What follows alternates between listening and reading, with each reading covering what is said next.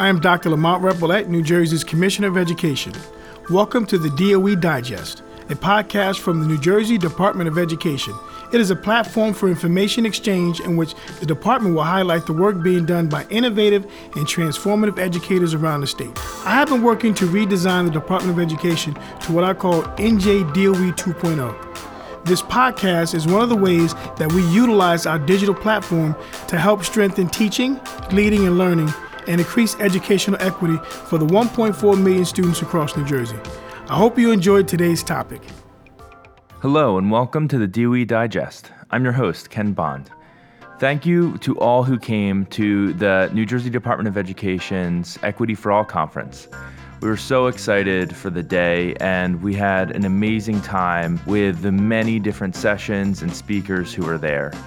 I can confidently say this was a time where teachers and administrators got to engage and think about how to build better structures for the students of New Jersey so that regardless of their background, they are able to be educated in ways that will lead to a bright future. In this episode, we're going to be focusing on university and district partnerships.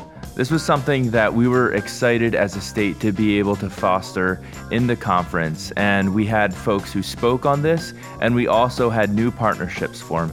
Tanya Breland is my counterpart in the Office of Professional Learning, where she's a director. She was the visionary behind this conference, and she is a voice for the state on issues around equity. Here are some of her insights as she reflects on her time during the Equity Conference. So, when the commissioner came to me, he actually did not give me a focus area. That was something that I chose to do with the help of the Milken educators. Milken educators are honored educators who have been um, recognized by the um, Milken Family Foundation. They recognize educators every year for excellent work in classrooms and in schools. So we first started by looking at data, and because the data doesn't lie. And with that data, we started looking. At, we started off with a question: What is one of the biggest challenges or concerns that we see in education in New Jersey?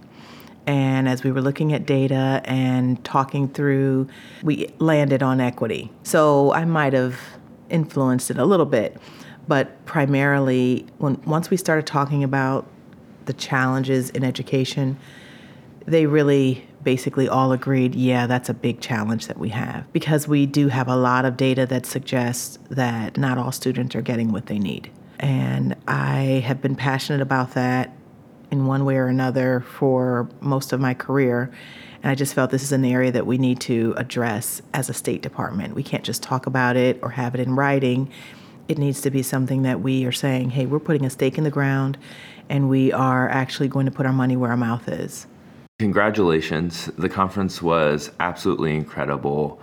What are what are some things that you think educators will take away from the conference and how do you think it'll it'll shift conversations in the state? I think that first of all, I agree with you. The conference was amazing. I think educators are going to walk away inspired to continue the conversation about what equity means in their school buildings and in their classrooms. So I'm hoping that they don't stop at yesterday, but that you know all the educators continue moving forward with what they believe will really help students be successful not only in school but beyond school just tell me about all the all of the different things that happened yesterday and then I want to talk about one specific piece of that. Sure, we had up to 50 workshops that were taking place ranging in topics from working with ELL students or working with boys or having courageous conversations about race or working with LGBTQ students and or creating safe spaces for students or I mean, the, it was a very wide, wide range of conversations that took place. But in addition to that, we honored school districts who had shown signs of improvement in ELA and math, uh, recognized them as lighthouse districts. We had a panel discussion about that. We had a panel discussion about the Connected Action Roadmap, also known as CAR. We had mastermind sessions. We had ed camp sessions led by our honored educators. Um, we also had uh, TED Equity Talks um, for individuals who had gone through the TED Masterclass, and we launched our equity based PLCs in partnerships with three universities. And that those PLCs will continue the work throughout the year using action research to study some of the challenges around equity in the regions where they're located. Why do you think it's important to partner with universities in these PLCs? How will that push the conversation about equity forward? So, when we think about that partnership with the universities, I think that we can leverage the expertise that universities bring to the table. Universities have spent a lot of time researching some of these critical topics and critical pieces that we're working on at the K 12 level. And I just think that they bring something to the table that really enhances the work that we're doing. Before we move to highlight two of the universities that were in the equity based PLCs, we're going to hear from two high school students about a university partnership in their district. Hi, I'm Anthony Fosu. I'm from Matawan Regional High School, and I'm going to my senior year. Hi, I'm Yasmin Abdelaziz. Um, I'm 17 years old, and I'm going to be a senior at Matawan Regional High School. Yasmin and Anthony were presenters at the Equity for All conference. They were excited to be able to share the equity work and student voice work that was going on in their district with educators and other attendees, and were able to take a firm hold of this work in their local context. Through our school's professional development and co- collaboration with NYU Steinhardt, we as student equity leaders have the chance and opportunity now to empower other students and to advocate for them and advocate on their behalf and get them to start advocating for other people and be part of the conversation. Because so many policy decisions, so many decisions are made at the district, at the board level uh, concerning students. So many decisions are made with the principals and the parents and the community members, but students are so often left out of that conversation. And I was so grateful that our district gave us opportunity to be part of this initiative. As as my student council, I've had the opportunity to start creating surveys, to start surveying students to um to find out where where what needs the student body has and where we need to start focusing on. And in addition to that, we have created a student advocacy group in our district that allows us to break down the barriers of power between like the superintendent, the principal, the staff, and faculty, and allows us all to have a conversation and communicate issues that are concerning students, so that students are also part of that decision-making process. So I was invited to be part of my school equity district team, and we've been working on putting together a framework for some equity presentations and how to promote equity in our schools. We've come a long way just putting all this work together, and we've been very successful within that and doing plenty of workshops. We've worked on looking at data from um, our schools, academies, and showing the um, race data within those academies. So um, we did a workshop with our faculty in our school and we presented the work that we did. Some of the teachers were on the edge about some of the work we presented because you're going to feel discomfort when you talk about equity and race and gender. So it's going to be a bit of a hard process to kind of introduce what we're doing uh, to the faculty in our school. From the data that we collected, I found out that we have a lot of white students who are in more of the AP classes and the honors classes, and most of the black and or um, Hispanic uh, students are just in regular classes. And something that I took from that was when we plan for like our scheduling for classes, I kind of want our faculty to start asking the students what they think they should be going into instead of kind of just assuming what gender or race of that student should be taking that specific class. Equity work can be a powerful thing. It's so important to think about how building relationships and partnerships can advance equity because we can't do this work alone. The New Jersey Department of Education purposely built three regional partnerships between educators, universities, and the state.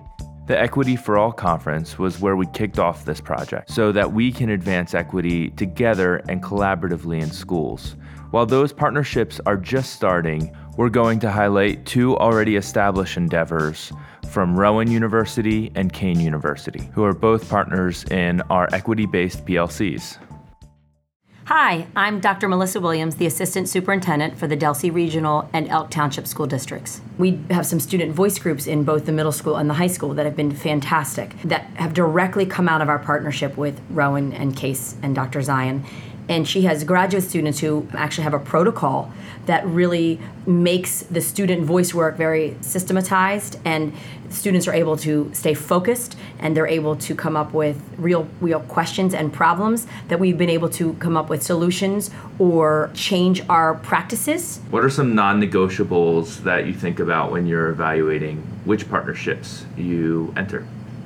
So let's start with the obvious one that tends to become the elephant in the room if you're not honest, and that's money. When we were looking for a partnership, we were looking for some sustainability, and with that involves that cost investment, and so that we're getting the most bang for our buck, and that the university or whomever we chose to partner with was going to then also get the same outcome.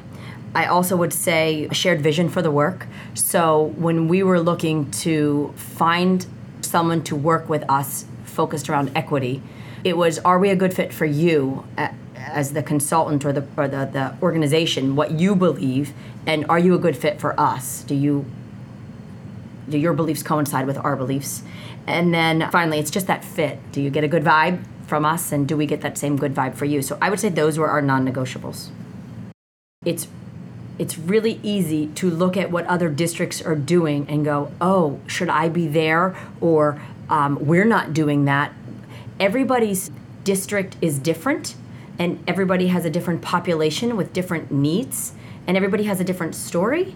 And recognizing that and being okay with it, and then also taking advantage of the connections and the network that you make working with the university. So, Rowan and Case and Dr. Zion we joke like we, we've been singing her praises since we first started working with her and now we're like don't tell anyone else right because she's going to get so busy that we're going to have to fight to have time and it, it's not the case but now we have a network of how many other school districts that i can reach out to and say hey, we're getting started with some curriculum work. I know Dr. Zion worked with you last year. What advice do you have? What pitfalls can you warn me about? And so using that network, but going, it's okay that that district started the curriculum work first because we started student voice work first. And it's not a race, and there's everyone's going to be on the journey at different points and join the journey at different points. And so, how do we all just help each other on the journey, knowing that our destinations and our journey are going to look differently? Hi, I'm Elisa Lohman, District Supervisor of Math and Science at Delsea Regional School District. Why form, form a partnership with the university? Why not just address it yourselves? Um, I think one thing that was important to us was when we first started the work, we didn't know where to begin. And so having the assistance of the university working with us, it really helped us create this foundation of where to begin. Are we going in the right direction? We knew that they had experience working with other schools, so that also helped us to get ideas from from them to make sure that we're going on the right path. We've changed our district goals to relate to equity. And so in our planning process, now that is our main focus for our district and all of our PD sessions will include some work about equity. And working with the graduate students, I think, was um, something new for our teachers to have um, you know the grad students coming in setting up meetings observing teachers observing classrooms and then having you know report out sessions for the administrators to hear you know what they saw and um, really take all of that in. Our students are so empowered as well. And because of the partnership with dr zion and case these students have gone out and spoken to other administrators about the work that they're doing. They've talked to superintendents, and so they feel empowered. And that's you know the greatest thing that I think that's come out of this work. It's important that university and district partnerships are a two way relationship. We're going to hear now from Dr. Shelley Zion about how she views this relationship from her side of the equation as a leader at her university.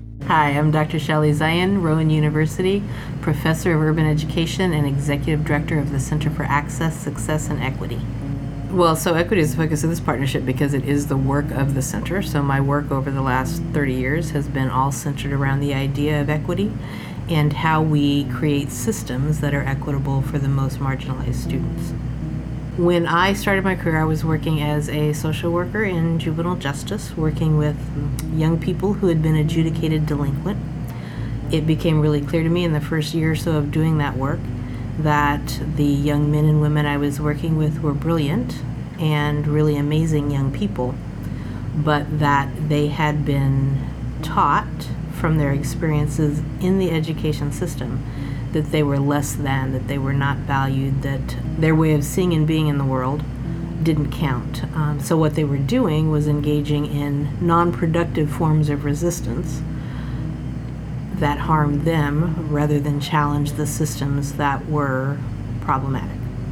So, when I decided to do a PhD, I chose to go into education, seeing education as the one place that really has the opportunity to impact all people and that if we could design an education system in such a way that it disrupted the sexist, patriarchal, capitalist, racist, institutionalized ways that we have operated as a country, we might actually be able to make a difference in the world.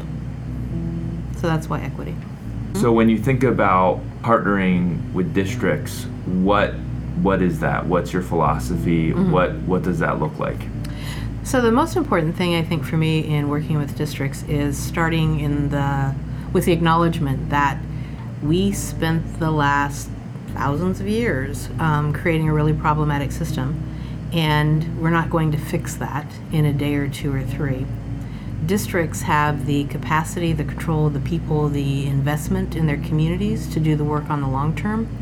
They also need to have the skills, the tools, the resources, and the confidence to do the work in an ongoing basis because like I said there's no no silver bullet it's not going to change overnight. So for me working with districts is about building the capacity of the districts the people the people in the community to do the work themselves. And so I think we're trying to change systems. Systems are made up of people. The people who kind of own live in belong in that system are the ones that have to do the work and that our job should be to provide the resources, the tools, the skills they need so that they can do it. What I have is a really basic framework that says all stakeholders have to be involved, which is why students, um, faculty, and staff and administration need to have ways to participate and have input. I would say that I have a framework of critical consciousness, which is the idea that you have to know yourself personally who you are, what your identities are, how you view the world, what your values and beliefs are. Then you have to understand how the larger social structures, systems, institutionalized processes, etc., um, situate you given those identity groups. Then you have to be able to have the skills, knowledge, and tools to take action to change those things that are problematic. So that's really the two rules: is everybody has to be included in the conversation, and we start with knowing ourselves, then move to systems, and then move to skills. Other than that, everything else is depending on where the district is, where the people are, what they need to know and do. Um, what comes up, we grab a new tool, a new protocol, a new piece, a new PD activity, a new whatever. But I think even over the last three years here in South Jersey, the seven, eight districts we're working with now, none of them have done the same thing at the same time in the same way. The next partnership we'll hear about is one that is centered around cognitive behavioral strategies. The partnership leverages PLCs across multiple districts to increase student and teacher well being. Sure. Can you just tell me your uh, name, title, and institution? Sure. Gail Verdi, Acting Executive Director of the School of Curriculum and Teaching at Kean University. You you formed this partnership that, that we're going to be talking about today based on looking at teacher leadership, looking at promoting longevity in the teaching profession. Why did you feel that that needed to be a focus? Why did you feel that was important? Well, we realized after looking at some statistics that many teachers are leaving the profession after approximately five years. And we were thinking about ways to help novice teachers sustain their passion for teaching. In addition, we were interested in developing relationships with districts that would enable us to uh, utilize their teacher leaders in terms of working with pre service teachers. It began with Dr. Pittman, who was our College of Ed dean. Uh, he had this idea, and he came to me and asked me if uh, I had any suggestions for how we might organize the grant. And we knew that we wanted to work with the PLC model, and that was part of the structure.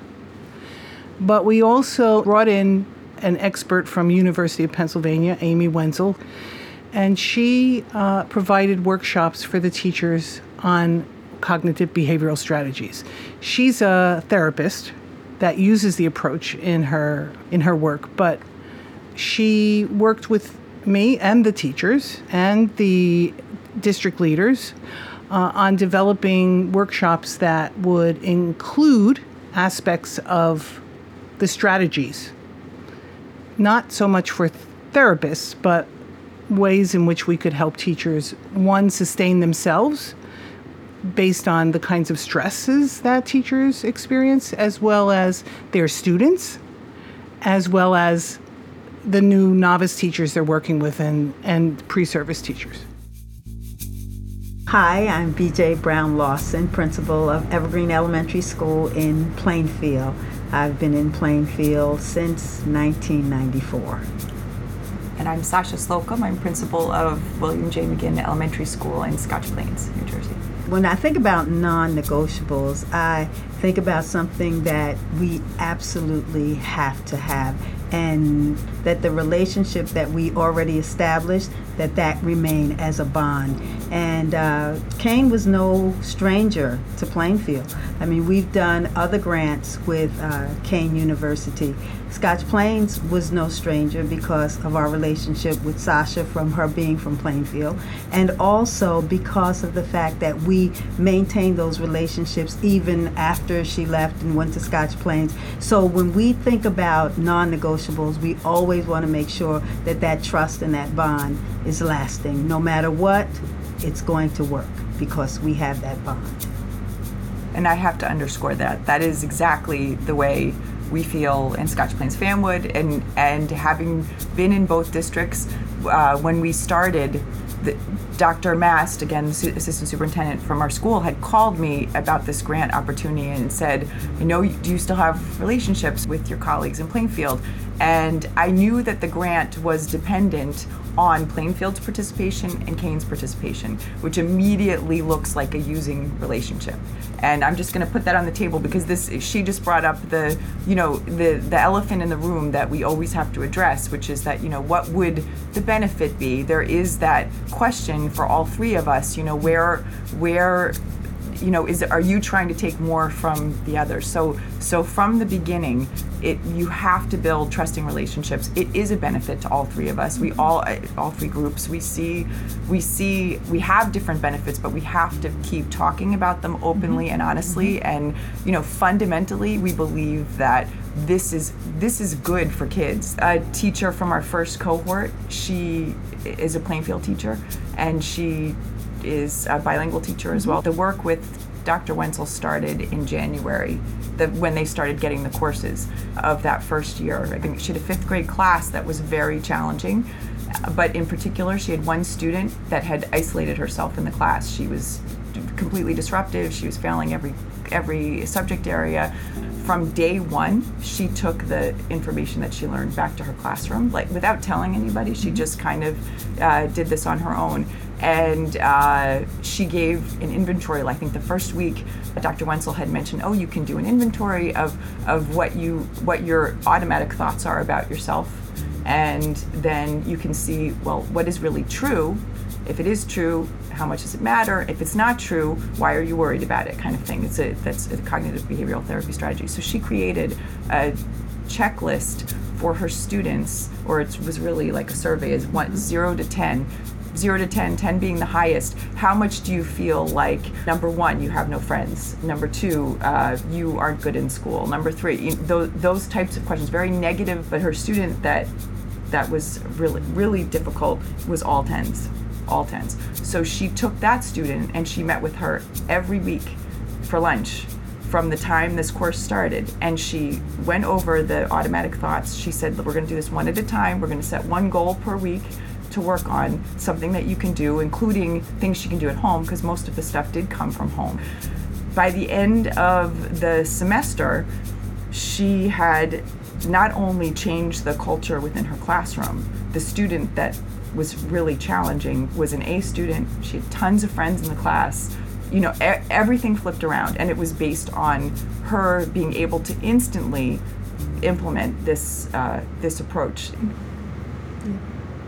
When the one that comes to my mind, and this was the purpose of the grant in terms of teachers and their mentees, we actually saw those skills transfer from one in the grant to one that was in the district, and that made such a full, just came fat round circle. There are so many great partnerships that have formed to increase educational opportunities across the state. We're going to be talking about these types of opportunities that you are a part of at our August 20th, 2019 hashtag NJEdPartners Twitter chat. Please join us whether you would like to talk about partnerships that you're currently in or explore what other districts are doing around the state to consider how you can leverage their resources and their knowledge to replicate some of these great things where you are. We look forward to continuing to connect and engage with you about educating the 1.4 million students around the state and hope to talk to you on the hashtag NJEdPartners third Tuesday Twitter chat. You can subscribe to the podcast channel for DOE Digest through your iPhone and the Apple Podcast app or wherever else you listen to podcasts so that you can get new episodes when they are released. Also, please leave us a review through the Apple Podcast app on your iPhone. It is the best way to help new listeners find us. Neither the New Jersey Department of Education nor its officers, employees, or agents specifically endorse, recommend, or favor views expressed by those interviewed. Discussion of resources are not endorsements. Thanks so much for listening.